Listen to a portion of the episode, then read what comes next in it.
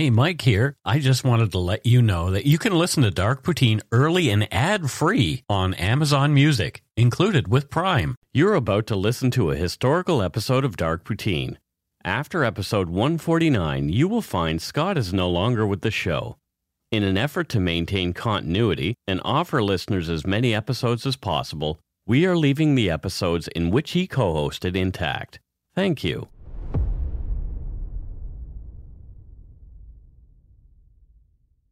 Hi, this is Christy Lee from the Canadian True Crime Podcast. You're listening to Dark Poutine, a podcast about Canada's creepier side with hosts Mike Brown and Scott Hemingway. Thanks to Christy Lee from the Canadian True Crime Podcast for that intro. If you haven't checked it out, it's one that inspired me to get going in the first place. Do it. It's it's great. I'm Mike Brown, creator and host of Dark Poutine. With me, as usual, is my good friend, co-host, sound engineer, and human stick figure, Scott Hemingway. Say hello, Scott. I'm a stick figure with a pot belly. It's true, actually. Yeah, You- it's you- a it's remarkable. you're skinny fat. It's not easy to do, man. No, I'm I'm just fat, fat. Yeah, no, I got the skinny fat. I'm skinny fat. Yeah, Um, yeah, uh, shout outs to uh, a couple of people who have sent us emails. Uh, Yasmin and Megan both sent very complimentary emails. Thank you very much, ladies. Let's get to it. Dark Poutine is not for the faint of heart or squeamish, as our content contains mature themes, harsh language, and graphic descriptions of violent crimes. Listener discretion and often a sense of humor is strongly advised. Your hosts are in no way experts on any of the topics we present, nor are we professional journalists. We just want to entertain you with the stories we tell. Put on your toque, grab yourself a double double and a Nanaimo bar. It's time to scarf down some dark poutine.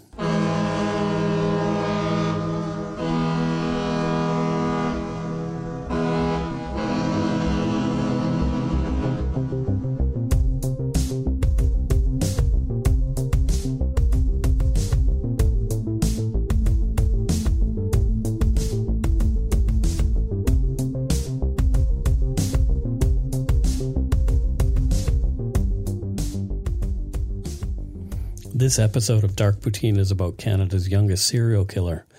What we'll be talking about here is disturbing not only to hear, but to research, write about, and say as well. We're talking about the murder of children. If that's something that disturbs you, and it should, if it disturbs you too much that you have to forego listening to this episode, we understand. The last episode, the murder of 12 year old Carissa Boudreau from my hometown in Nova Scotia, was particularly hard for us to get through. Uh, we always want to maintain a high level of respect for the feelings of the victims and their families. Our podcast in no way aims to glorify the murderers themselves or sensationalize their crimes. We merely want to bring dark stories to light that may be forgotten otherwise. These sad tales cry out to be told, if only to act as a warning to watch yourselves and your loved ones, and as a reminder that there is true evil in the world. Extremely interesting to me is what makes a murderer. Is it nature or nurture or a bit of both? Perhaps through looking at the lives of these people, we can find out what drives them to kill. Does that darkness lurk in all of us somewhere, or is something specific in the DNA or upbringing of these people in particular that triggers these horrifying actions? That said, I'm seriously considering a hard stop on episodes of child murder. I chatted with Christy, who did our intro for this episode, and she decided to stop doing episodes dealing with the murders of children, too. I can see why. Not to say that a murder of an adult is any less heinous or less devastating to a family, but there is something about the death of a child at the hands of another that is just repulsive. Perhaps it's their real innocence. Talking about these things is harder than you might think. I've even considered stopping Dark Poutine altogether and going on to lighter fare like movies, stupid news, farts, and poop. I'll probably do that anyway as a second project and a palate cleanser. you're probably doing the last two right now. Farting and pooping? Yeah. I probably am. But there are some cases I feel compelled to cover, like Clifford Olson, the Beast of BC. He stalked and took children from this very neighborhood. I'm thinking we'll leave that alone for now and uh, cover it on a future episode, like far in the future. Yes. Let's get through this one first. You've been warned. You can turn back now if you need to.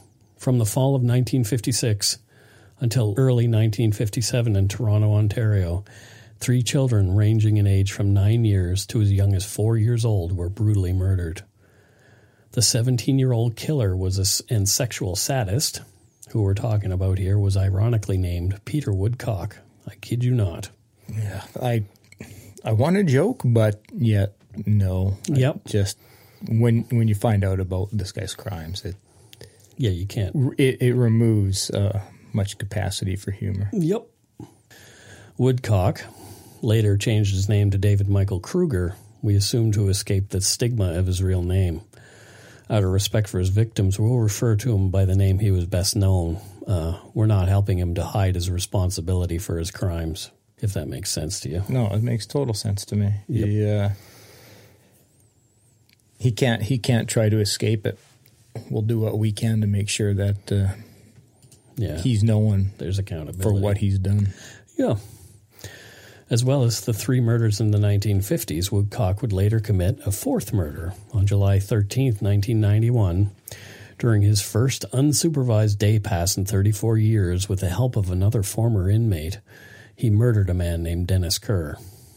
As far as I can find, the fact that there were 34 years between the original child murders and the killing of Dennis Kerr is the longest enforced cool down between murders of any other serial killer. Because I know, like uh, Edmund Kemper, because he was in jail, there was a big period of time where he didn't kill, but it was not 34 years. Yeah. Yeah. Well, And- once uh, you typically once you're uh, labeled a serial killer, you're not getting out. yeah. But we're talking about the 50s here, so I don't I don't even know if that label existed. I can't remember. No, I don't think it did. Let's find out what happened. Peter Woodcock was born out of wedlock on March 5th, 1939, in a hospital in Peterborough, Ontario, a city to the northeast of Toronto. There are some conflicting reports that his mother, Juanita Woodcock, was supposed to have been either a 17 year old factory worker or a 19 year old prostitute. I don't think it really matters. No. It is said that his father was a 19 year old soldier from the area. Closely monitored by the Children's Aid Society of the day, Peter stayed with his mother for a month and she breastfed him. He cried all the time and was a, quote, feeding problem. Unable to handle him, Juanita finally gave Peter up. He was bounced from foster home to foster home to prevent him from bonding with any family in particular until a permanent foster family could be found. For the first year of Peter Woodcock's life, he cried all day and rarely ate, making him underweight. He was terrified of people screaming if they came near him. He sounds like a great kid. Hmm. His speech at nearly two years old was described as bizarre and incoherent whining. Not only was Peter Woodcock unadoptable, he did not always receive premium child care at the hands of his foster families. Some of them were in it just for the money paid to them by the Children's Aid Society. They could have cared less about this weird mewling brat who was nothing more than a meal ticket. He was even hospitalized as an infant after an alleged beating at the hands of one of his caregivers. Jesus. Yep. Talk about like like no chance right from the beginning. Yeah, you, you've mentioned the whole uh, you born or created, Yeah. uh, or is it a combination? You can kind of see both of those manifesting here. Yep.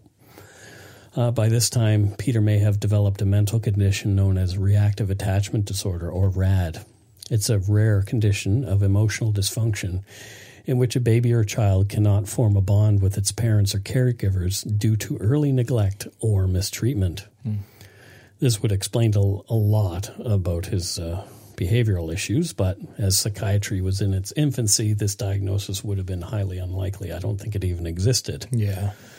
Peter Woodcock was taken in permanently three years old by Frank and Susan Maynard. The Maynards were perpetual foster parents, but Peter was more than just another child they cared for. Perhaps they felt sorry for the boy and decided to give him a chance that he yet to have a stable and loving family. They didn't legally adopt him, however. Perhaps they wanted to keep escape hatch open or something. And the kid was kind of weird Yeah. Uh, but you know, it seemed like they were trying.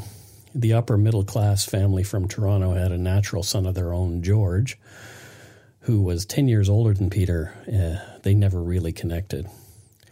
Peter was initially still screaming at strangers and looked sickly, but eventually he started to gain weight, presumably from some consistent home cooking. The kids in the neighborhood thought Peter was weird and didn't want to play with him. His behavioral issues persisted.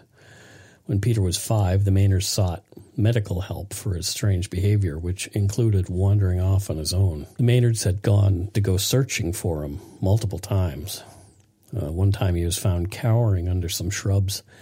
He said he was hiding from the other kids and wanted to stay out where God could protect him. Yeah, makes sense. I guess. No, no, it doesn't. No, it does not. Peter was acting strangely at home, too. Susan came home one day to find her pet canary was not only dead, but Peter was having his own little funeral for it. Nothing creepy there. Oh. The bird was on the family's piano, surrounded by candles. He claimed that the dog had murdered the canary. I guess it ate his homework and murdered the canary. Those damn dogs. Right? Mm-hmm. And drove the car, family car, off a cliff. The dog did? Yeah. Mm.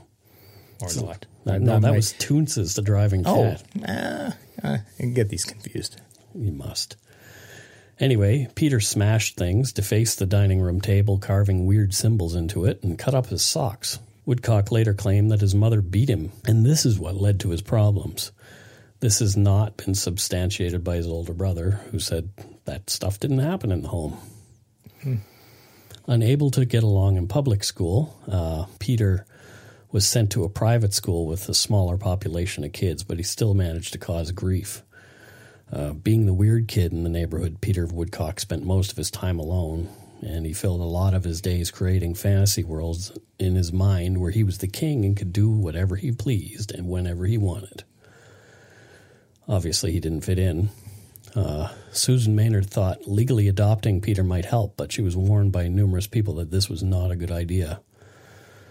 They tried numerous schools specifically set up to help kids like Peter. As it was the 50s, a lot of progress had yet to be made in the mental health professions. But Peter was closely watched by the Children's Aid Society, as he was still considered a foster child and a ward of them. Uh, from Mark Bourrie's book, By Reason of Insanity, while being in- assessed for placement at a school for disturbed children at 11, Woodcock was described as slight in build, neat in appearance, eyes bright and wide open, worried facial expression, sometimes screwing, screwing up of eyes, walks brisk and erect, moves rapidly, darts ahead, interested and questioning constantly in conversation. Further on, something a little more ominous.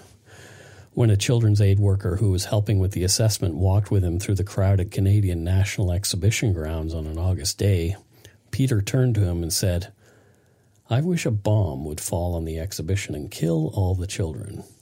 Jeez. Yeah, I we've talked about it a bit. I think, you know, he sort of reminds me like of Terry Driver, just a mixed up kid right from the beginning. And what are your thoughts on that? Yeah, I mean, there's definitely uh, some parallels there, but I, I think uh, Woodcock's uh, path is quite a lot more horrific than Terry's. Not to diminish uh, Terry's troubled youth, but it's there's definitely some um, yeah some linkage between the two in regards to their upbringing. Yeah, interesting, right? Yeah. Uh, he was 11 at the time, remember? So uh, when they put him into the school, uh, he was there for a few years. He uh, he claimed his first sexual, consensual sex with a 12 year old girl at his boarding school happened when he was 13, uh, but they were caught by the staff before anything could really happen and they got balled out for it. He claimed that he was beginning to develop what he called a hypersex drive. At one point, he was caught fondling an 11 year old girl, and this prevented him from being released when others typically were at 14. Yuck. His weird behavior improved slightly at the Sunnyside School for Disturbed Children in Kingston, but many believe that once he was out of the structured environment and back home with the Maynards in September of 1954, he would backslide. So, going back home at 15, and I guess they were right, Yep. that uh, things wouldn't go well. Yeah. Probably the only thing Peter Woodcock took away from his school experience in Kingston was an ability to charm and manipulate adults. The we're seeing some traits of the psychopath here. Yeah, it's kind of like the prison makes you a better criminal Yeah. theory. Interesting. On his return home, neighborhood kids recognized him at school and began picking on him just where they'd left off. He changed schools again to Bluerdale College School so he could be more anonymous. He was there from grades 9 to 11, but they still lived in the same place, and the local kids used to chase him on his new pride and joy, a red and white three speed bike. He rode his bike everywhere. It helped him escape both physically and mentally. In 1956, uh, so he's 17 by now, he even got a job at Casa Loma, a Gothic castle in Toronto that serves as a museum and art gallery, and he parked cars there. I wonder if if they advertise that anywhere on their Former serial killer. No, I don't. I don't. Like, I don't. I don't think that's the best marketing plan. No. So I don't think that. Uh, but hey, who knows? Yeah, you never know. Yeah. Peter's fantasies were getting darker. Although he hid it well, he was obsessed with human anatomy, rape, and murder. He started conning younger children onto the handlebars of his bike for rides. Here we go. He would take them uh, to some secluded spot and have them strip off their clothes and play sex games with them. He didn't have any sexual intercourse with these kids as he couldn't perform normally. I guess, yeah. He would get release later on when he was fantasizing about what had gone on with these kids. He wanted to go further. He was escalating. He wanted to hurt someone. In the spring of 1956, Woodcock made friends with a depressed 10 year old. According to him, the girl wanted to die, and he was willing to help her achieve that end. He planned to kill her, cut her up, and see what she looked like on the inside. The pair planned the girl's death over two weeks. When they met up, nothing seemed to go right. Although the girl was willing to die, Woodcock couldn't follow through with the act. The girl went home, and so did Peter Woodcock. It was late enough that uh, her parents had become very worried and called the police, who questioned their daughter, and uh, they ended up coming over to Peter Woodcock's house to have a conversation with him. Uh, when confronted by his foster parents and the police, he threatened to hurt himself so the family wouldn't be embarrassed after the police visit. So he said, "You know, I'll, I'd rather kill myself. If you want me to, I'll kill myself." Yeah, classic manipulation. Yep. After Peter's mother left the room frustrated, Mr. Maynard said, Don't pick up any more children. So I guess his dad knew. Yeah, you know, I, and I'm understandably completely skeptical of his claim about the girl wanted to die at the age of 10. I think when he says uh, she was willing, but he uh, couldn't go through with it, I think it's more he had planned to kill her and he couldn't go through with it. Yeah, who knows? I Yeah. guess, uh, you know, unless we hear from her, we don't know for I, sure. I, I could there maybe have been talk about that and stuff, but yeah, but I, I don't. For I, I can't imagine a ten year old Yeah, having a ten year old. I can't imagine a a 10-year-old. ten year old um, having uh, any grasp or concept of what that even is. So I think he wanted to kill her, and in, at that point in his life was unable to and backed out. Yeah. Fuck him. Yeah. Over the intervening months, Woodcock's attacks uh, on children around Toronto became increasingly violent. He choked some unconscious, stripping them and leaving them naked after fondling them. He loved his new bike, this one red and green, purchased with cash earned from his Casa Loma gig. He was traveling further outside the neighborhood for his nefarious adventures so he could maintain more anonymity. He would also avoid the areas he'd already committed assaults, so he was getting savvy in his crimes too. Yep. He didn't want to run into anybody who may be able to identify him. The rage inside Peter Woodcock was building. He hated everyone and was strangely obsessed with books about human anatomy, and he would look at them while thinking about the assaults he was committing. Oof. On September 16th, 1956, Peter Woodcock crossed the line from sexual assault to murder. Wayne Mallette, a seven year old from eastern Ontario, was in Toronto to visit his grandmother. Wayne's three older brothers took off to head downtown while Wayne played in his grandmother's front yard. His parents were in the house visiting. As it began to get dark out, Irene, Wayne Mallette's mother, headed to the door to call her son inside. He was nowhere to be found. His father, Jack, thought Wayne was with his older brothers, but when they returned saying that they'd left Wayne in the yard alone, panic set in and the police were called. Wayne had wandered off to play near the train tracks in the neighborhood. The tracks were obscured from the view of the houses by a buffer of trees and a chain link fence with a path between the fence and tracks. This is where Wayne Mallette met Peter Woodcock and his own fate. Mm-hmm. In Mark Bourrie's book, By Reason of Insanity, Peter Woodcock is quoted as saying, I took him in there and I told him we could watch the trains together. Then I tried to get him to play sex games. He got scared. My alien self took over. I shoved his face down into the dirt, and he stopped breathing. I knew he was gone when I heard the death rattle. In fact, the murder of Wayne Mallette had been far more savage. Upon examination, Wayne was found to have had bits of garbage stuffed into his mouth. When his clothes were removed, it was apparent from the bruising on his body that he'd been repeatedly kicked. There were also bite marks evident on his body. His killer had redressed him after the attack, and they made forensic casts of the bite marks. Other evidence included pennies having been scattered near the body and someone had defecated nearby. Yuck. Jeez. Wayne was identified, and the police set to work looking for the killer.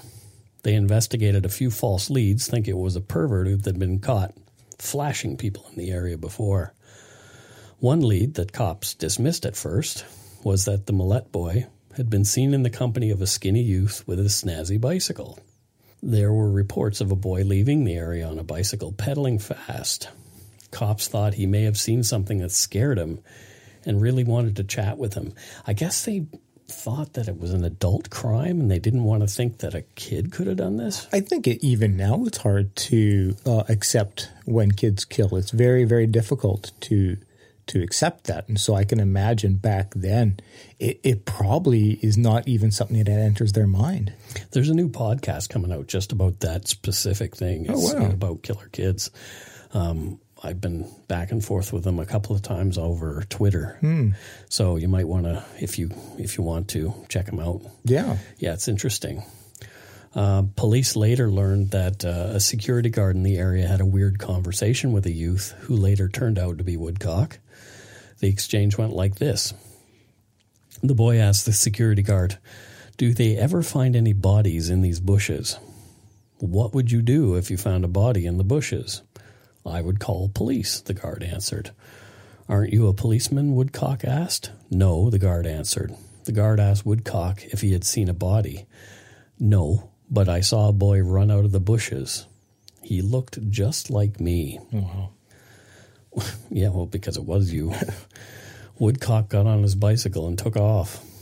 Now the cops had a very good description of someone they really wanted to talk to and even published a drawing that very much resembled Woodcock with his bike in local papers and posted it in the public schools, but interestingly, not the private one that Woodcock went to. It was not Peter Woodcock who was picked up for the murder of Wayne Mallette initially. Another boy, 14 year old Ronald Mowat, had skipped school and was hiding out in a crawl space under the family's porch for four days, fearing repercussions for truancy. When he was found, police thought they had their man, even though Mowat's parents gave an alibi for him at the time of the Mallette murder. They wanted someone to pay for the murder of a seven year old, and this guy seemed to fit the bill. Mowat quickly was wrongfully convicted of manslaughter in youth court and sent to the, a reformatory in Guelph based on weak circumstantial evidence. Jeez, that poor guy. You're right. Like it. All he was to, doing was skipping school. To make a terrible, terrible, disgusting situation worse, to have some poor innocent fella pulled into it. Yep, 14 years old. Yeah, yeah, absolutely. Don't skip school. Yeah. Peter Woodcock had enjoyed his previous crime so much, and having gotten gotten away with it, he wanted to do it again. He began planning the next event. This time in the lower uh, class Toronto neighborhood of Cabbagetown. I'm not sure if it's lower class now, but it was then. Peter Woodcock had scouted out an area for his next kill. He chose a secluded bit of shoreline for the deed. Peter Woodcock met nine year old Gary Morris at a local market and convinced him to come for a ride on his bike. Same MO. Woodcock took the boy to his predetermined killing ground. There he strangled Morris into unconsciousness, stripped him, and examined the naked child. Then he attacked the boy, brutally beating him and viciously biting his neck. Gary Morris died of a ruptured liver due to the savage beating. Jesus. Afterward, even Peter Woodcock was horrified by the mistakes he had made referring to his murders, thinking, My God, it has got to stop. Gary Morris had run away before, so when he didn't come home, his family thought he'd finally gone to join the circus like he'd talked about doing. I thought that was like run away and join the circus. I thought that was like a joke. Uh, and I, I struggle to think like as your nine year old. Go, I get that it's the 1950s. There was no Facebook. You know, there was no social media. Nine. Uh, the techno, but like to just like I can't imagine your nine year old goes missing. You're like, eh, he always wanted to be a carny. Yeah. Like, it, like I, I'm sure there's more to it. I'm sure the family was quite panicked and everything, but just yeah, eh, he always wanted to be a carny. Yeah. Again, people had seen a youth on a bike ride off with Gary Morris. The police in two districts didn't trust each other at the time, and connections were not made about the Gary Morris murder and this previous one. Mm-hmm. There were no good suspects or other leads. On New Year's Day, 1957, an unnamed little girl was molested and strangled near an underpass, but she did not die. She gave Toronto police a now familiar description of a youth who had a fancy bicycle and had attacked her in the same way. So, you know, Huh. on January 19th, 1957, Peter Woodcock would strike again. This time his victim would not get away. On Danforth Avenue, four year old Carol Voice was playing with an older boy outside an apartment where the children's parents were socializing.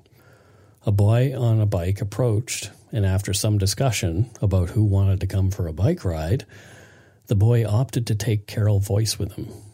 Woodcock would later indicate he chose her because she was smaller and would be easier to control. Like so crazy. Yeah. Witnesses later reported seeing Carol Voice riding along on the handlebars of, the, of a skinny youth's bicycle. After discovering Carol was missing, her parents frantically searched. Police were called and a large search party was put together to search for the four year old girl. Just after 11 p.m., police found Carol Voice dead and mutilated near the Bloor Viaduct. Her killer had choked her unconscious, stripped and brutalized her as he had done to so many before.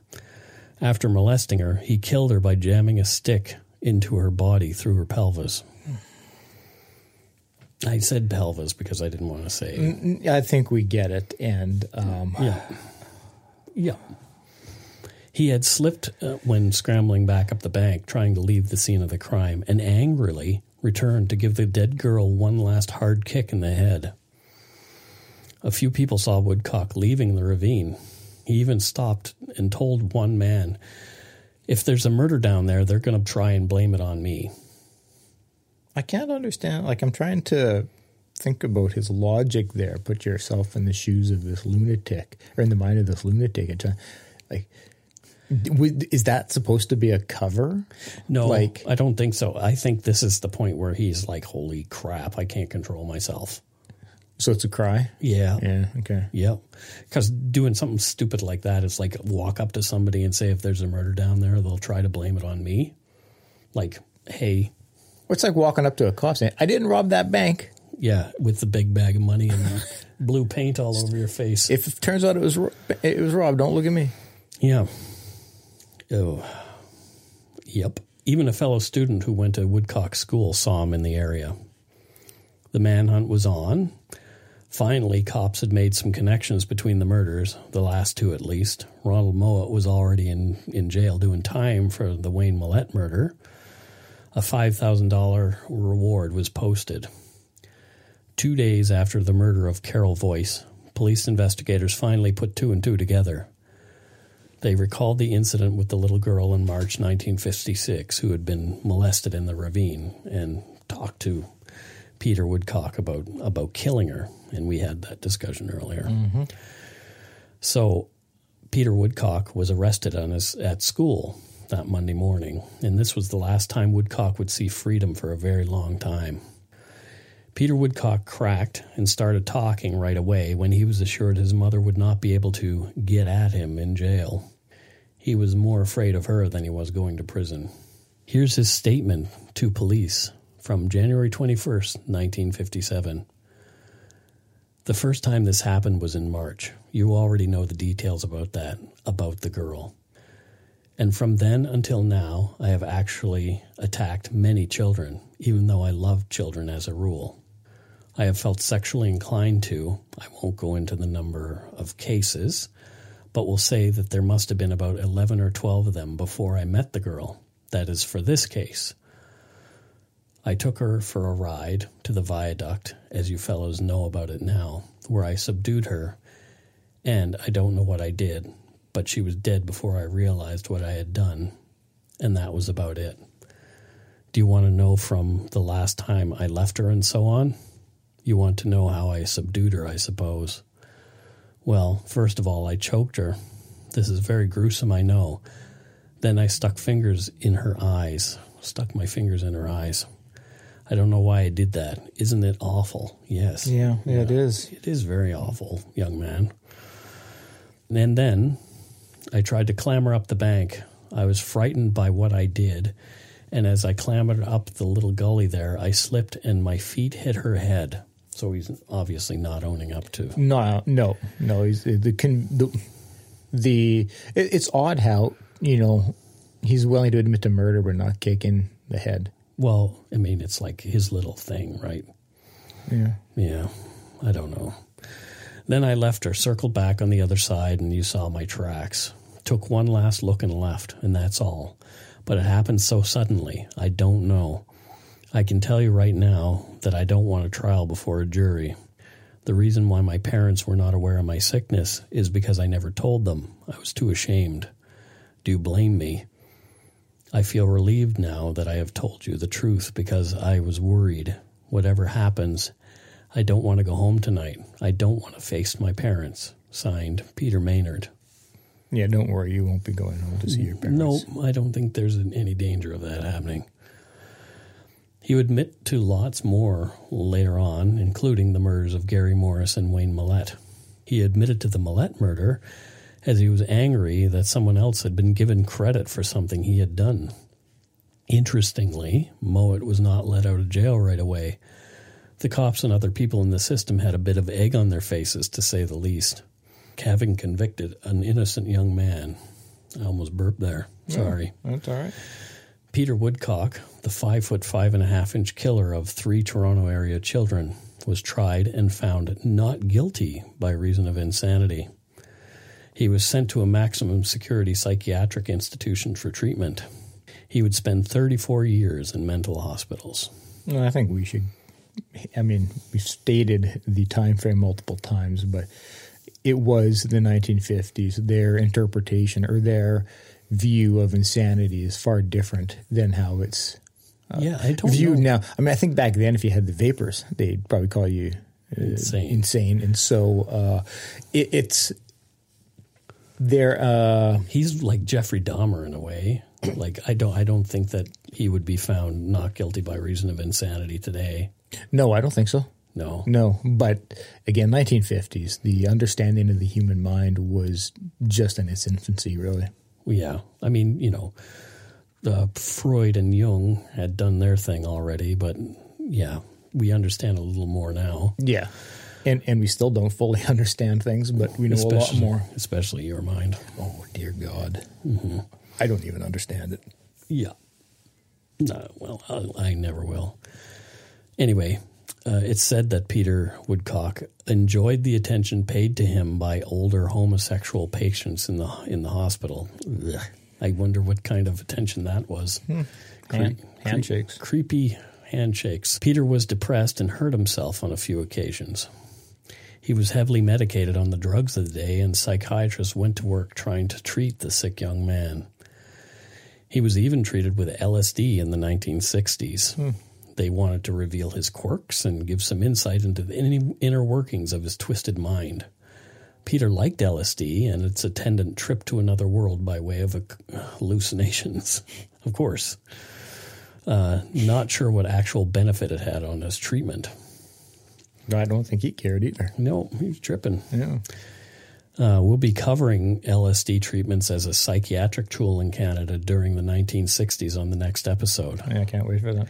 Yeah, so here in uh, the Lower Mainland was a, a, hospital called the Hollywood Sanitarium, and uh, and they called it the Hollywood Sanitarium because movie stars would come here to dry out from you know exhaustion, aka alcoholism and addiction, mm. and they were treated there with LSD. So uh, we won't reveal too much here, but uh, I have a lot of research that I've done and, and I have talked to people who were actually there. So, oh, wow. Yeah. Yeah, I can't wait. Yeah, it's fascinating. So, although depressed, Peter did show signs of improvement over the years. He became a model inmate slash patient.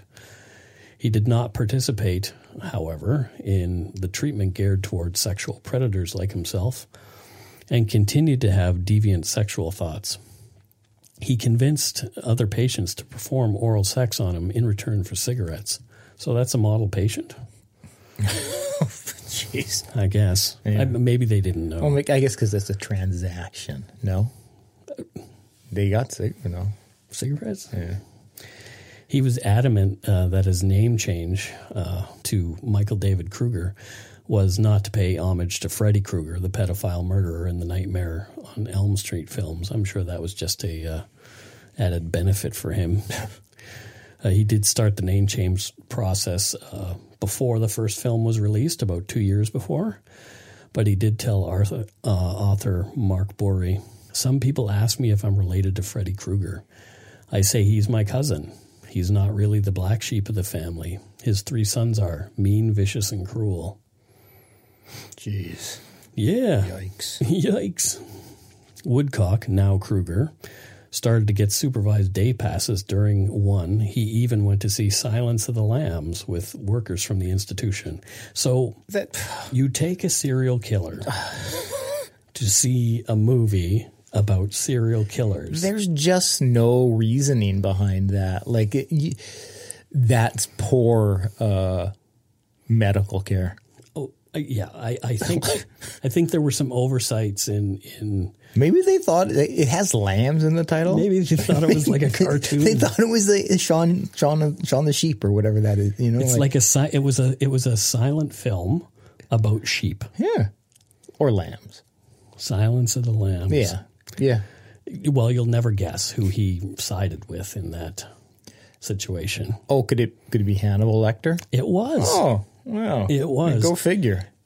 Krueger, who we we will now refer to him as because his name has been changed at this point. Um, Krueger felt badly for how Hannibal Lecter was treated in the film. You projecting much? I guess. Uh, anyway, he struck up a relationship with a fellow inmate named Bruce Hamill. Krueger enjoyed his companionships uh, and sex with the other man. Bruce Hamill was released, but he and Krueger kept in touch. Krueger's caretakers felt he had progressed with his treatment to the point where he was considered safe in the community, at least briefly, and he was offered a weekend pass. On July 31st, 1991, on his very first day pass in 34 years, he met up with Bruce Hamill and another man, Dennis Kerr. Together, in the first hour of Woodcock slash Krueger's very first day pass in 34 years, Krueger and Hamill murdered 27 year old Dennis Kerr with a hatchet and knife that Hamill had purchased. Jeez. Drenched in the man's blood, the pair st- stripped naked and sodomized Kerr's corpse. Krueger considered murdering Hamill as well, but thought better of it, leaving him in a stupor at the scene. So Krueger put his bloody clothes back on, left the scene, and walked into the nearest police station to turn himself in. I'm just I'm sitting here with my jaw dropped. right? They had been planning this attack even uh, before Hamill was released. I would imagine so. Yeah. Yeah. Wow. So Krueger was sent back to the hospital he was so familiar with, where he died of natural causes on March 5th, 2010, his 71st birthday. And he was also somebody who, remember uh, people like Clifford Olson getting CPP payments in, Yep. in jail? Yep. Well, he was also somebody who was receiving uh, these payments, and there was a lot of stink around that Yeah. um, a CPP for uh, for our American friends is the Canadian Pension Plan, where if you are breathing in and out, I think it's at age 65, you're eligible to receive uh, payments if you've worked at some point in your life. And I guess Krueger was because he had worked.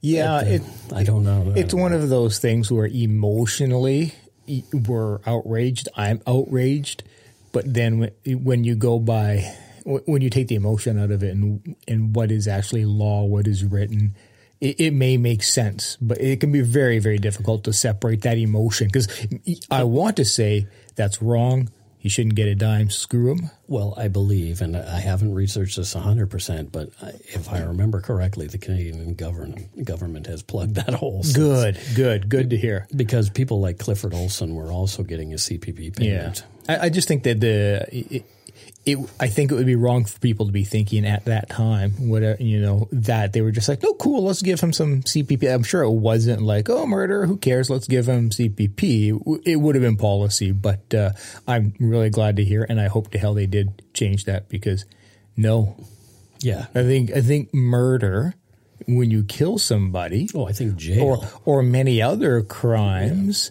Uh, I think that should rem- r- take away your eligibility for yeah. If you're going to be in jail know? for like, because you're a serial child molester or something crazy like Yeah, that. I don't. I don't think we're being. should- I, I don't. I don't think that guy should get money. I don't think we're being unreasonable by saying that. No. Well, I don't know. If you think we're unreasonable, you can tweet us and uh, and let us know that. Or leave us a comment on Facebook. Yeah. Or I something. don't think there'll be very many No, opposing I- us. So. something tells me that nobody will. Uh, so much of the research from this episode came from the books by Reason of Insanity, the Michael uh, David Michael Krueger story by Mark Bourrie, and Mark Bourrie put a lot of um, research uh, into this book, even going to interview uh, David Michael Krueger uh, in the hospital. Wow. Yeah, so he really had uh, an insider's look at this. He also wrote another book called Peter Woodcock, uh, Peter Woodcock, Canada's Youngest Serial Killer. And another book that I read was uh, Serial Killers: The Method and Madness of Monsters by Peter Vronsky. That those are all really interesting books. So You know, a, a fascinating thing would be to actually interview some these authors and whatnot, because it, there would be, and not so much about the have them talk about the crime, but it'd be fascinating to know like what they go through emotionally, Yeah. researching and digging into all these Yeah. things, and because it's got to be taxing. I'm sure you experience it doing your research. I do. Yeah, I definitely do. Yeah. Yeah, and I'm I'm not doing. I'm I'm writing five thousand words on it. I'm not writing a book. Yeah, exactly. Yeah. So I did find Peter Woodcock's early life interesting because I'm adopted as well, and I didn't get adopted until I was three months old. I wasn't three years old, so I did have a lot of problems connecting with my adoptive parents and and people early on, and I even displayed some of the traits of uh, a milder case of RAD, re- reactive attachment disorder. I didn't want to participate in activities with other kids and be I was really untrusting of adults. Like I was the mm-hmm. last person to learn to swim, ride a bike, all those kind of things. I was mm. terrified. You know, my dad would offer, "Do you want to drive the boat?" All the other kids wanted to do it, but I didn't. Hmm. Yeah, it was interesting. Yeah, Like looking back now, I I kind of understand what was going on. for sure. And I've had some counseling obviously since. Um, I I had a lot of unexplainable angry outbursts too when I was a kid. I guess you know that whole primal wound thing being taken away from your your mummy very early on. Yeah, and, and those are fairly common in uh, depressive and uh, anxious individuals Yeah. outbursts, and so it was you came by it honestly. Uh, for sure. I mean, my parents were really loving people. Oh, They're absolutely. amazing folks. Yeah, I everything I know about them is uh, qu- quite a, They're pretty a fun awesome. bunch of people. Yeah, even mom mentioned uh, when I was home this summer how uh, when she first when they first got me, I was adopted on Halloween, Dun dun dun. October thirty first. Uh, but when they first got me, I cried a lot, and she didn't know what to do. Apparently, I cried way more than other kids. Like she just was at a loss. So I think you still do. I don't cry then. I feel like crying right now. Oh, you're welcome. anyway, they took me to doctors to figure out what was wrong, and and uh, I mean, I've suffered from bouts of depression my whole life, pretty much. You know, Mm-hmm. You and me both. Even recently, but I got help. I I think that's where um, you know Peter Yeah. Woodcock and I tend to go in a, in a very different direction. I think you guys diverge on a lot of different things. Well, yes, I am not a murderer. No. at all. I, I don't even like to step on an ant. This is true. Yeah. But uh yeah. Yeah. Holy crap. Yeah, man. So this episode uh is the last on on child murder we're going to do in a while. Yeah. I I don't want to do any more on It- this in this topic for a while. I agree. Yeah. So uh, Yasmin, who who emailed us, mentioned we should cover the Laura Babcock uh, murder, and she was she was the girlfriend of uh, Dellen Millard, who who also murdered Tim Bosma in Ontario, and that case has recently been covered. So it might be a while till we get to it because I want to leave, leave some time. And there's also uh, some more stuff yet to happen with Dellen Millard. Yeah. Apparently, he's been charged with his father's murder now. Oh, so- really? Oh yeah, like or that he's being if he hasn't been charged, he's being investigated very thoroughly for it because they think um, not only did he kill Tim Bosma and um, his ex girlfriend, uh, um, he also may have murdered his father for money.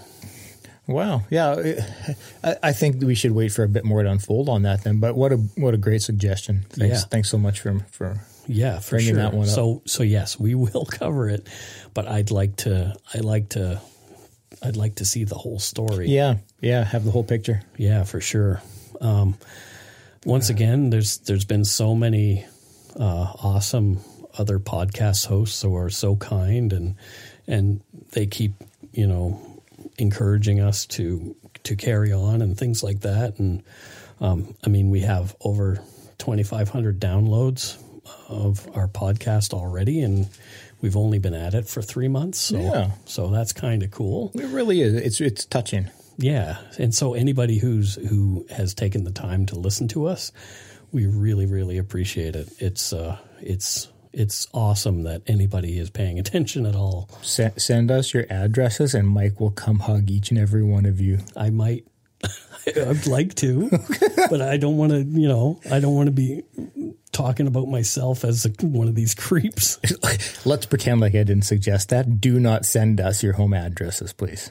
Well, you might want to eventually because I'm going to do stickers and and and I'm looking at T-shirts and stuff like that. So we might be doing that at some point too. I'll give you my address now. I know where you live. Oh, jeez. How scary was But that? that you, can, I'm scared. Right? Yeah. Okay. Well, These heavy topics, though. yeah. Jeez. It, So, it- so next time it won't be so heavy. LSD isn't as heavy. You know, it'll Yep. It'll be related to CIA and and all that kind of stuff, but it's still some dark poutine. It's it's Canadian for sure. Absolutely. I mean, I, I think it's important to try to. Uh, we can't consistently do these stories that are so personally difficult to uh, research and go over. I mean, it's. Uh, I, I love humor. I love levity. I love to. I, need I- to have a little I, more I of think that, I it's think. it's. in- I, I never joke in, in the podcasts or or try to be funny for the sake of belittling uh, anybody who's been traumatized. I just think it's important. No, you edit that out. I just think I just think it's important. You have to balance such terror and such trauma, Yeah. hopefully, with some levity, something to bring you out of that. So I find it important to inject levity, and uh, but with cases like today and, and the last podcast we did, like it, it's it's hard to even feeling uh, motivated to to laugh or, or Yeah. bring a joke into it. And so it, we need to be able to to balance out Yeah. emotion. I didn't get into it just for all the all the like the dark dark dark dark dark stuff. I mean, I like the dark history too. Uh, Bigfoot is something I want to tackle. There's there's some interesting developments in in Canada uh, around the Bigfoot story. So But but it's not uber dark poutine. no, No. but it's still pretty dark. It, it's oh well. Like case in point, there's today, some monster in the in the woods yeah. Well, that, oh, okay. I see where you- I was just talking about today. to this podcast and the other ones, but no, without a doubt, uh, uh, uh, Bigfoot's very dark. Prob- Yeah. Probably doesn't have very much of a sense of humor. Well, you never know. Prob- Probably quite. It's, it's probably quite emo. Listens to listens to what? The Smiths Oh, listens to a lot of the Smiths and Bauhaus. girl girlfriend in a coma. It reads a lot of Edgar Allan Poe. The Raven, Nevermore. Yeah, um, the, pretty much the origins of goth is Bigfoot. I've made that conclusion. Okay. Yeah. Anyways, Yep. If you would like to learn more about this and other episodes of Dark Poutine, or check out the inside of Scott's head, you probably don't want to do that anyway. But uh, head on over to our website, www.darkpoutine.com. And if you have story ideas, like the one we mentioned earlier, and questions, comments, or just want to say hi, you can reach us via email at darkpoutinepodcast at gmail.com. Please follow us on Facebook, Twitter, and Instagram. Tell your friends about us. And I think that is a big part of why we've had any success at all is because people are actually doing that. So thank you, thank you, thank you. Sub- subscribe to us on your favorite podcast directory, uh, like iTunes, where you can leave a five star review or a comment. Um, some people say they don't like iTunes and they don't use it, but we're on Podbean, so darkpoutine.podbean.com. Uh, that's where you can find our podcast, and you can s- subscribe to us there. Uh, I don't think you have to even really sign up for anything, but I use personally, I used an app called Pocket Casts, which I find is much better than uh, the iTunes app, which has been unsubscribing people from stuff lately. Oh, really? Oh, it's ridiculous. Anyway, leave us a leave us a review, drop us a line. Every little bit helps and helps us to keep this thing moving forward. and, and I'll, I'll even promote myself here. Oh, shit. We've talked. I've talked about photography a few times in here. no. Yep. Uh, if you're curious about my photography, Yeah. www.sdhpics, as in Scott Douglas Hemingway Pics, P-I-C-S, dot com. Oh my goodness. Yeah. Scott's cameras are broken. They don't take pictures in color. Oh, I'm sorry you don't understand art. Black and white. Who's art? Uh, You stumped me. I Yeah, don't know. it's not I don't know. I don't know. Apparently, I don't know him either. But go check out my photography. Yeah, do it. Scott Scott likes to uh he's he's he's being a little humble. He likes to take pictures of bands and things like that. He and I have both done that, but he he's stuck with it a lot longer than I have and uh he's taken some pictures of some some pretty cool bands. So if you if you want to, that's a good place to go check things out. And plus, you know, pictures of other people in black and white. I think there may be three color photos on my site, but you know, anyways, go find out yourself. Tell me, tell me how many color you find. There you go. Uh, yeah, and in the show notes is Scott's Twitter handle as well. So follow him there and and look at his black and white photos there. I'd appreciate it. Yeah.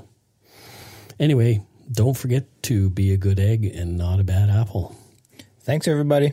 Bye.